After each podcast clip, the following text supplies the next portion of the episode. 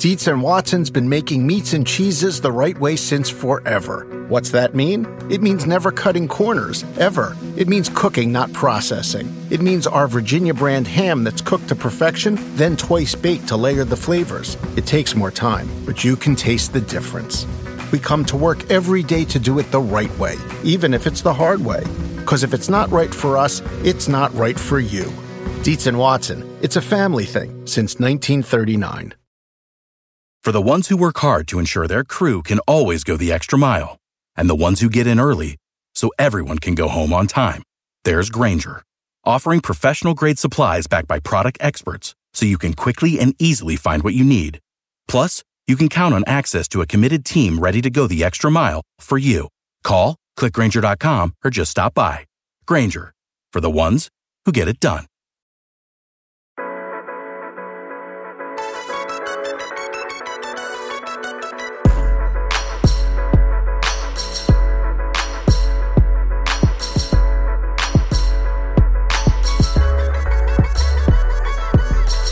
Welcome to a good football show, waiver wire edition for week five. I'm joined by John Daigle of NBC Sports Edge. John, how's it going?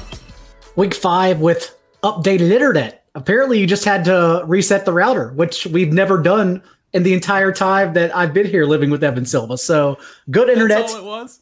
That's all it was. And and the person on the other end of the line said, How often do you usually reset the modem? And he goes, I've never reset it. And that kind of solves our problem. So apparently all the bandwidth was backed up. We just had to clean it up. So we're good to go now. We are good for video. All right, maybe I should try that. My my internet's not quite as good as I feel like it should be, so maybe my. But you have an updated background as well. Just a totally new show in week five. That's true. That's true. We're uh, we're we're moving forward here. Um, we have an interesting week of waiver wire discussion here, John. Um, I think very interesting in the sense that the the big the big name right for I mean the most exciting name. I, am sure it's not a running back, so um, maybe this isn't the biggest name, but we might have Trey Lance this Sunday. Although the news since Sunday, since yesterday, has trended towards maybe it's not a hundred percent chance that we'll even have Trey Lance starting this week. So let's kick things off with the San Francisco quarterback situation. Where are you at on that? Kyle Shanahan, perpetually perturbed anytime someone asks him any question at all this year. Obviously, now has saying that Garoppolo is more like day to day, even though we know that the Cardinals' bye week is in week six. Thus, one more game on the road in Arizona. Uh, and so I am banking no matter what Shanahan is telling us, we will have a reevaluation of Garoppolo's calf injury on Wednesday. I'm banking he's out. And Shanahan's just delaying what he should be telling us already. And we saw Trey Lance come in in the second half of Sunday's game and was the QB 12 overall in fantasy in just 30 minutes, delivering 20 fantasy points, seven carries, 150 yards to the air, and two touchdowns. So if you're trying to move aggressively for a quarterback, because so far the master plan has worked. We said Sam Darnold or Kirk Cousins masking Trey Lance if you could afford to stash two quarterbacks in one quarterback leagues. Master plan so far. And now we are in a situation where maybe you have to drop someone for Trey Lance if he starts. But if we don't get this news before Wednesday, and doesn't seem like we will, it may be too risky to go in just with Lance anyhow. But I do have a list. And if you want to be aggressive, I will say the only quarterbacks you would keep, if not dropping for Lance, keep are Patrick Mahomes, Kyler Murray, Josh Allen, Dak Prescott, Lamar Jackson, Jalen Hurts, Sam Darnold, and Tom Brady just barely. That is my list if you are being very aggressive of quarterbacks just to keep. And that includes rest of season schedule. For instance, like uh, Dak Prescott, although we're worried that he hasn't thrown more than 27 pass attempts in three consecutive games, it's just hump. It's just the offense being one of the better quarterbacks. Also, Tom Brady's schedule is very favorable. Same for Sam Darnold. We knew the Panthers opened up with a very easy schedule anyhow. That's why we wanted to draft him. And the later rounds coming into week one, but it's actually gotten significantly easier since teams like Washington Falcons like don't have nearly as good a defenses as we thought they were going to have. Same for the Giants. So Darnold and the Panthers offense are actually in extremely favorable situations. If you're being more conservative though, I will add to the list the other quarterbacks I would not drop are Matthew Stafford, Aaron Rodgers, and Daniel Jones. If you look at the Giants' next schedule schedule for the next six to eight weeks, because we're trying to glance into the ahead of the fantasy playoffs since we're still trying to get there. Daniel Jones' schedule also fairly easy and just in averaging over six carries per game, he provides sneaky rushing floor every single week. Uh, on those lists, I did not include Russell Wilson, nor did I include Justin Herbert. Justin Herbert, I'm still thinking about. Now, I understand we're watching Monday Night Football as he tears it up with three touchdowns in the first half, but Trey Lance's rushing upside, I think, genuinely brings him into that QB eight to 10 range. And that's what I'm looking for.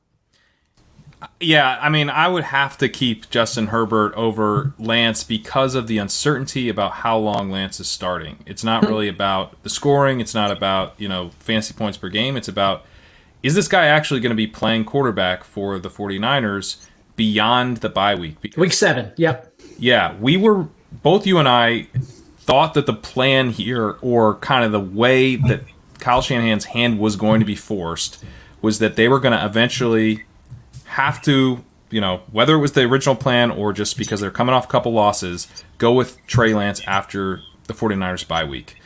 It does strike me that maybe we were wrong based on how unprepared, you know, all these quotes saying they were not ready for Lance to start. They're not happy that he might be starting this week.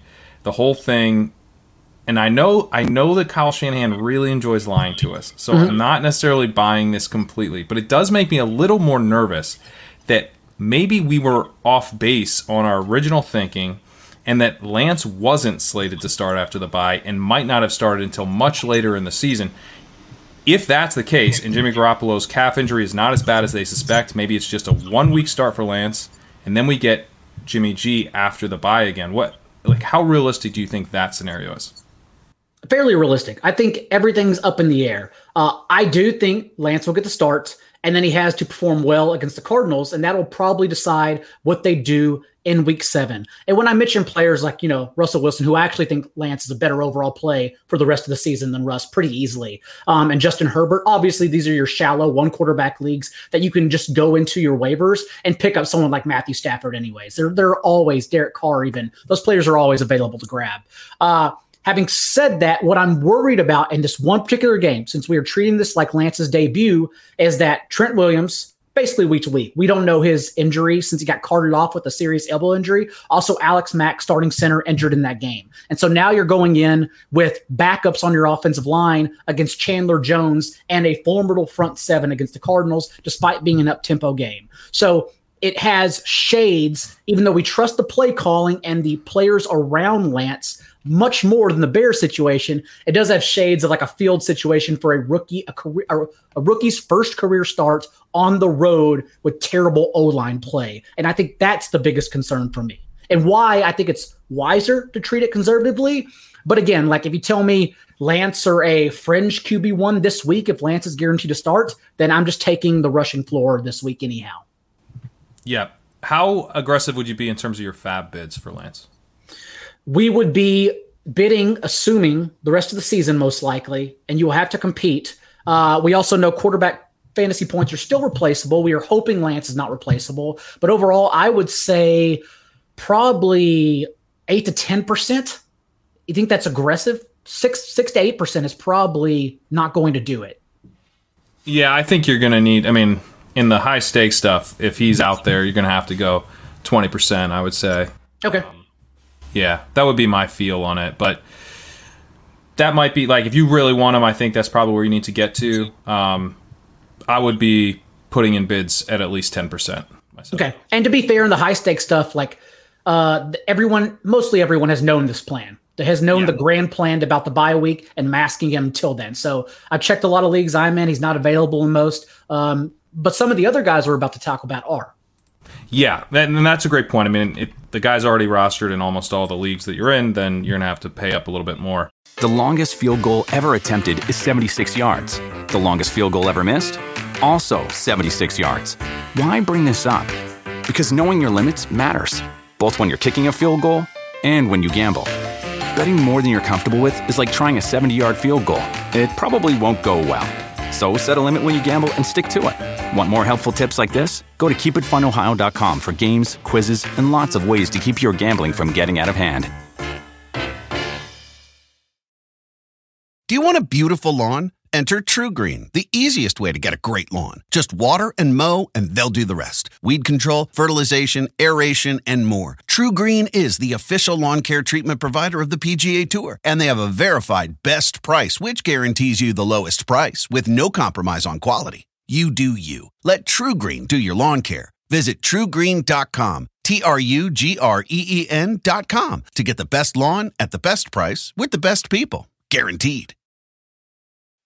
When you need mealtime inspiration, it's worth shopping Kroger, where you'll find over 30,000 mouthwatering choices that excite your inner foodie. And no matter what tasty choice you make, you'll enjoy our everyday low prices, plus extra ways to save, like digital coupons worth over $600 each week. You can also save up to $1 off per gallon at the pump with fuel points. More savings and more inspiring flavors make shopping Kroger worth it every time. Kroger, fresh for everyone. Fuel restrictions apply.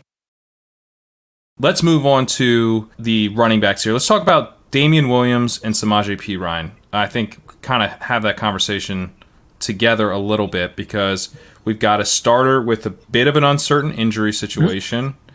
and then a backup who in Perine's case we're a bit uncertain about his role, but at least he's healthy. And then in Williams' case, I think we're more happy about what the potential role would be there, but he also picked up a small injury on Sunday as well.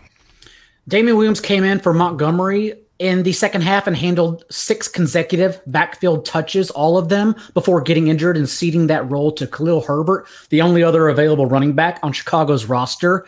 Uh, but we do know Williams in that span did run at least eight routes. Herbert didn't run a single route. So this will be Damien Williams' backfield, assuming he's healthy with the quad injury. Just seemed like it was more of getting banged up and he's going to practice this week than anything. So I'm not too worried about that.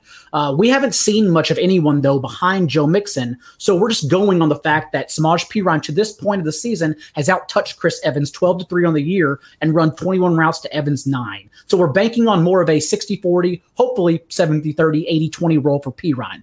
If all things were equal in Montgomery's and Mixon's absences, and we do this on Monday night, um, we are have a little more of knowledge on a Tuesday morning, but still tough. We're trying to predict everything. I think Perine would be the obvious choice over Williams, since a bet on the latter is also a bet on the Bears, who have thrown 24, 20, and 17 pass attempts in the past three games. You really just don't want to bet on Matt Nagy and this offense, even in last week's perform or last this past week's performance, as you noted on the recap pod when you t- discussed it. The Bears' issue is that now, even if Damien Williams gets this role from Montgomery, like Fields was good because he was running and throwing deep, and none of that services Williams, like maximizes the potential. But it does seem like Montgomery's injury is more long term, whereas Mixon is either week to week or day to day. It varies depending on the report. And again, we've heard day to day or week to week two years in a row now for Mixon's injury, and he just never came back. Uh, both bye weeks also for these teams are in week 10. So that doesn't really help us either. It's possible Mixon's out the next five games. We don't know, but or next four games. But overall, I think it is Williams over Perine, thinking that Montgomery could miss the rest of the year.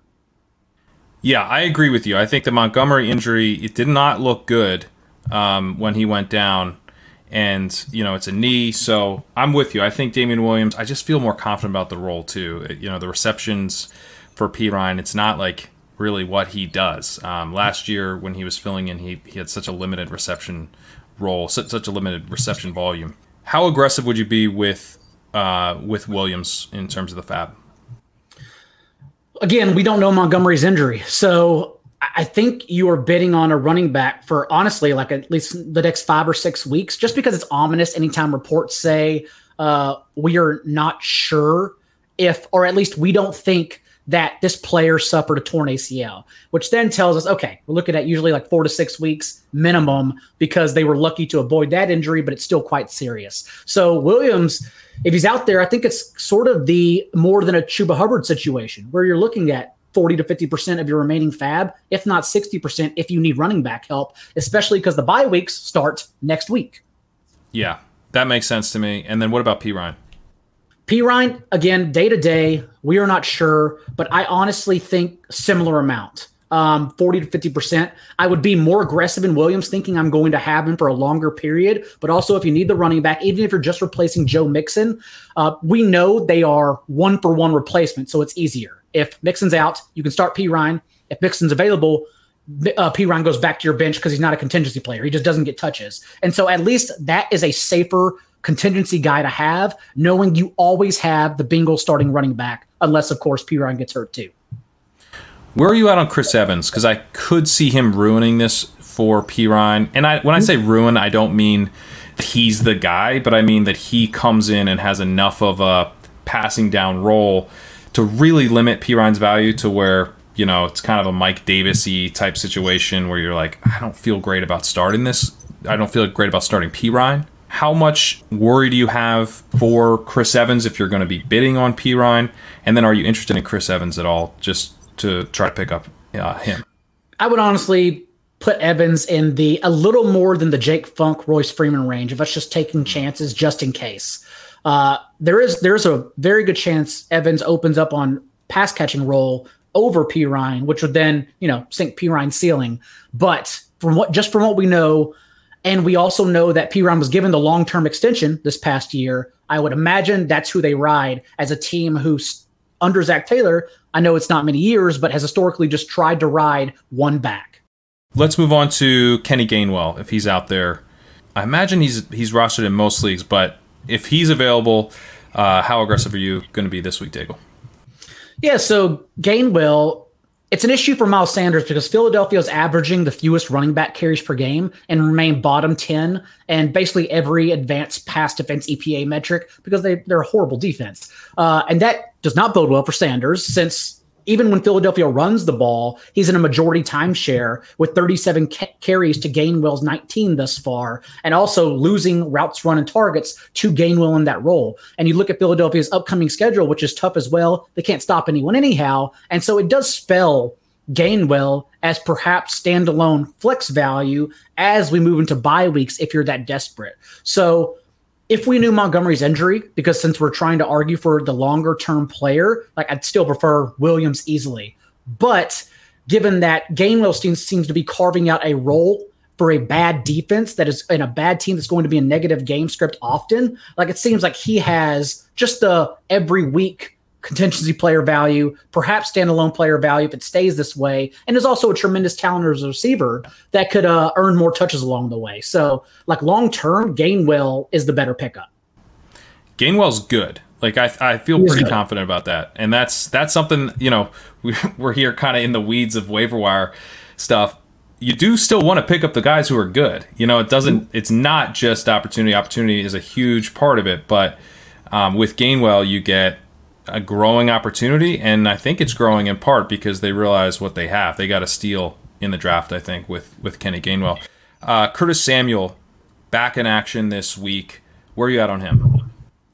Samuel was eased in in his first game action since being activated off injured reserve for 37% of Washington's offensive snaps. Still accrued four targets and a 12% target share, though, on just 16 routes run, which we expect to progressively increase, especially since Washington may have lost Dyami Brown, Cam Sims, and Logan Thomas as all left week four with injuries. Um, now turn around and have a favorable upcoming schedule. But overall, if we are still expecting Samuel's role to increase, you said bet on talent. Like this is a talented player that you want to have, especially since the target tree is nowhere else to go, especially if we remove, you know, Dyami Brown and Logan Thomas. So overall, yes, of course we want to bet on Samuel. Yep. And what would you be looking to bid on him, Fab wise? Depending if you need a wide receiver, because the role is still concerning as well. We know whenever Scott Turner took over for Norv Turner in the last four games of Carolina, last uh, in 2019, he Samuel averaged just four and a half yards per target, was just used underneath, and he actually averaged this past week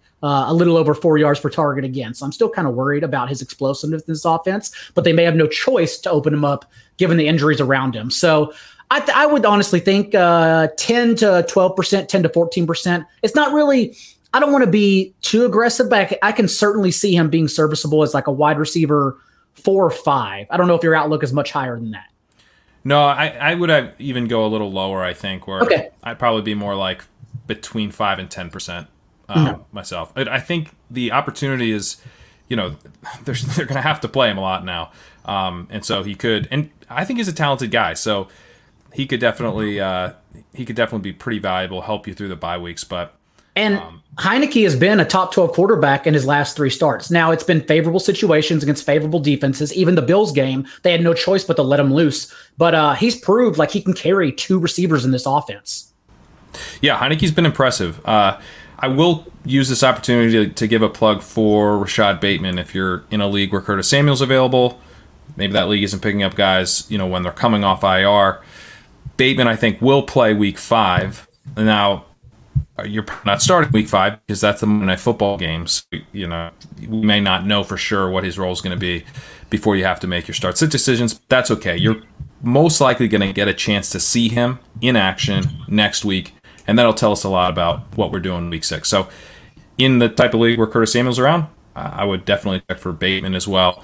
Daigle, what are you thinking in terms of deep cuts? So again, add, stop me, whatever at the end, but Brandon Bolden actually took on James White's role with the season high in snaps and six targets on 15% target share on 11 routes. Damien Harris ran a season high in routes also, but did so because he was on the field as the team starter per usual, except the game plan this week was obviously to avoid running the ball. That's why he led the team with just four carries. So I expect that role to decrease significantly when he's asked to run the ball and Bolden to come in like he did this week as the pass game specialist. So I think they actually treat Bolden as the uh, James White type player after JJ Taylor, two touches, fumble, and uh, crushed our hearts. Alex Collins yeah. played a season high in snaps and a timeshare with Chris Carson this past week.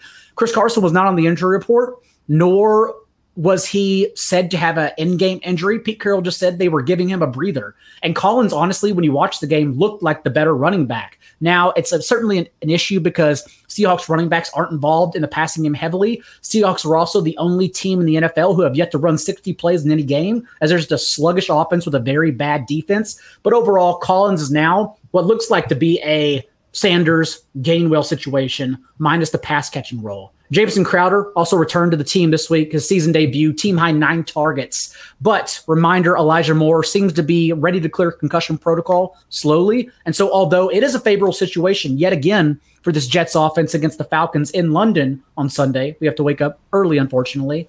I am curious to monitor how this situation works out in favorable game scripts because the Jets' upcoming schedule is quite easy. So maybe either Jamison Crowder or Moore uh, breakout. It didn't happen from what I understand against the first three teams they played because it was a tough schedule, but maybe it happens suddenly. Ricky Seals Jones did not expect to get here, but former number two overall recruit, number one overall receiver, the 2013 class behind Derrick Henry, literally became Logan Thomas whenever Thomas left the field with that week to week injury. Playing career high 93% snaps and crossing the elite threshold we chase in tight ends with a route on 83% of Taylor Heinicke's dropbacks. Again, Terrible defense, literally bottom in every passing defense EPA metric possible.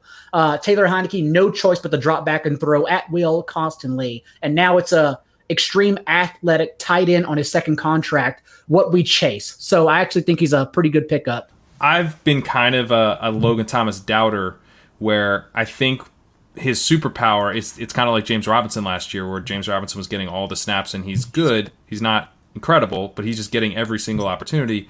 Logan Thomas had that same setup, and so Ricky Seals Jones doesn't have to be that good. Like he just he's probably going to run a route on like 90 to 95 percent of dropbacks because that's Logan Thomas was like 95 plus sometimes. Yes. So I like that one. Um, and I did want to comment on Crowder. Braxton Berrios is getting a bunch of targets, which I think could definitely go to Crowder. And I think Keelan Cole's probably going to be more hurt by Elijah Moore. And I also think Crowder is like a professional wide receiver. He's kind of in that Sterling Shepard mold of like guys that we're not that excited about, but he is a professional NFL wide receiver. And at this point, like I would rather so I would probably rather take a chance on the Jets schedule easing up, Wilson not being as bad as we thought, and Crowder now being able to do something with targets in a way Berrios wasn't, and get him for maybe like two percent of my budget as opposed to chasing Curtis Samuel that would be one of the reasons I would be kind of easing back on my Samuel bids if if Crowder's out there instead. Yeah, that or makes in addition. That makes total sense. Reese's peanut butter cups are the greatest, but let me play devil's advocate here. Let's see. So, no, that's a good thing. Uh, that's definitely not a problem. Uh, Reese's, you did it. You stumped this charming devil. Do you want a beautiful lawn? Enter TruGreen, the easiest way to get a great lawn. Just water and mow, and they'll do the rest. Weed control, fertilization, aeration, and more. TruGreen is the official lawn care treatment provider of the PGA Tour, and they have a verified best price, which guarantees you the lowest price with no compromise on quality. You do you. Let TruGreen do your lawn care. Visit trugreen.com, T R U G R E E N.com to get the best lawn at the best price with the best people. Guaranteed. With the Wells Fargo Active Cash Credit Card, you can earn unlimited 2% cash rewards on purchases you want and purchases you need. That means you earn on what you want, like trying out that new workout class, and 2% cash rewards on what you need, like a foam roller for your sore muscles. That's the beauty of the Active Cash Credit Card. It's ready when you are with unlimited 2% cash rewards. The Wells Fargo Active Cash Credit Card. That's real life ready. Terms apply. Learn more at wellsfargo.com slash activecash. Uh, and then one last one. Mike Davis's backfield touch share has dramatically decreased in every game, four consecutive games. So much so that he handled just 46% of the team's backfield touches this past week.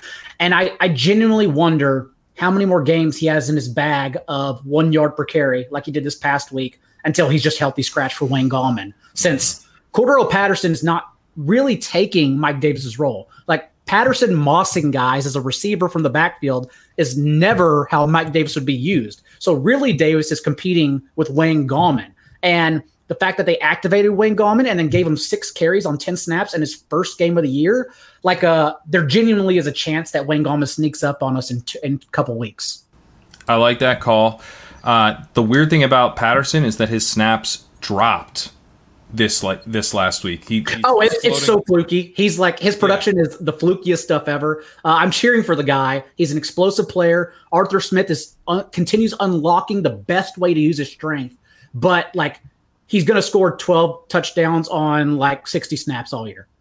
yeah, right. So there's a, there's a lot of opportunity here in terms of running back snaps that Patterson is not touching right now. I continue to think if they're using him this much when he's on the field they're kind of tipping their hand, and at some point they're just going to have to put them on the field more. But until then, I, I agree. I think a sneaky pickup um, in in Wayne Gallman for sure. I'll add as I'm watching this uh, Chargers game here. It seems like Justin Jackson is kind of the clear handcuff when Ekeler went out for a little while. Yes. Um, that you know, and and I was kind of thinking through that when I wasn't sure if Ekeler was going to come back, thinking, why are we screwing around with, you know, Rountree and Kelley and there's no value here except Ekeler. We just want the guy who could be Ekeler if Ekeler's not there. We just need the contingent Ekeler. So I would use this as a reminder. Any place where Justin Jackson is available and you can get him very cheap, Ekeler's healthy, so there's there's not like really any reason to spend more than you know a, a buck or two out of a thousand. But um, but I think he's probably someone who should be rostered. And I and at this point, I'd probably be moving on from the other Chargers running backs. And we discussed it in the recap show, and I'll say it here. Uh, I don't, I don't think I'd worry about Rodney Smith, even in deeper leagues. He did run 21 routes to Chuba Hubbard's 10, out targeting Hubbard five to two. But also, it seems like Christian McCaffrey is going to at least try to practice on Wednesday. We know when they didn't put him on IR, he was looking at a two week absence. Three would probably be worst case scenario. Otherwise, they would have just slapped him on IR to, for him to miss the three games to begin with. And so, uh, I don't think I'm worrying about Smith because also we know they were trailing by two scores for most of the second half after the third quarter. So, uh, yeah, I'm not worrying about it. Yeah, I think that makes sense. Anything else before we go? Nope, that's about it. Just one quick question in the chat about Robert Woods. Uh, we're worried about Robert Woods as someone who bought low this past week in a couple home leagues, just to have three targets, one catch for 18 yards that came on the team's first drive. Then basically go 56 minutes until he got his next targets on the final possession of a game the Rams trailed 37 to 30 team. That was like the nut game script, and Robert Woods luck boxed his way into like a top 30 receiver finish, the worst case scenario. So uh, we are absolutely worried. Yeah, I'm worried too. And there seems to be, you know, Van Jefferson and DeSean Jackson nipping at his heels for for opportunity there yes. in a way that like that's concerning. Like a guy that we are drafting this high should have no worries about Van Jefferson. Like that he should be way ahead of Van Jefferson in the coaches' minds. The fact that he isn't is is definitely a bit of a concern. Correct. Yeah, and I, I do think still we need to, given the usage of Van Jefferson, though. Um, I think we just need to leave our priors at the door, though. Like I understand he was not a good prospect coming out, but the way they're using him, and I never would have imagined him being used as a deep threat in one of the league's most explosive offenses in the league. But the way they're using him, he's just out there. Like he's literally out there as a strong number three receiver anytime the Rams need to shoot out. So I, I think he's still a very good pickup. I'll, I'll just continue writing about him every week. I agree. I agree. I think at this point, like we want pieces of this offense, and however they, Mean, you know, you just you can't like we. If Jalen Guyton was doing anything, we'd pick up Jalen Guyton because we want pieces of the Chargers offense when they're rolling. You know, you we were we were drafting Byron Pringle, we were drafting Mecole Hardman after he hadn't shown anything. With these types of really explosive offenses, then I do agree. You kind of want to be quick to adjust your priors, and I have very strong priors that Van Jefferson was not good. He had Yes. a very bad rookie year, and he was not a good prospect. But they spent a second round pick on him, and now they're making a point to get him on the field in his second year, and it's a really good offense. So I, I do agree. If he's out there, definitely someone to uh, pick up on the waiver wire. And you will see Myles Gaskin on the drop list. You can tune into the column Tuesday morning to see the rest of the drop list. All right, that sounds good. And uh, make sure to check us out here again next Monday night uh, during halftime, a little earlier. There won't hopefully be a weather delay next uh, next Monday. A weather delay indoors, right?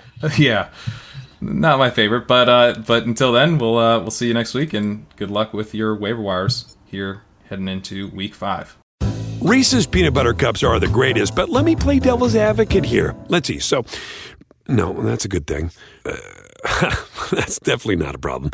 Uh, Reese's, you did it. You stumped this charming devil. With the Wells Fargo Active Cash Credit Card, you can earn unlimited 2% cash rewards on purchases you want and purchases you need. That means you earn on what you want, like trying out that new workout class, and 2% cash rewards on what you need, like a foam roller for your sore muscles. That's the beauty of the Active Cash Credit Card. It's ready when you are with unlimited 2% cash rewards. The Wells Fargo Active Cash Credit Card. That's real life ready. Terms apply. Learn more at wellsfargo.com slash activecash.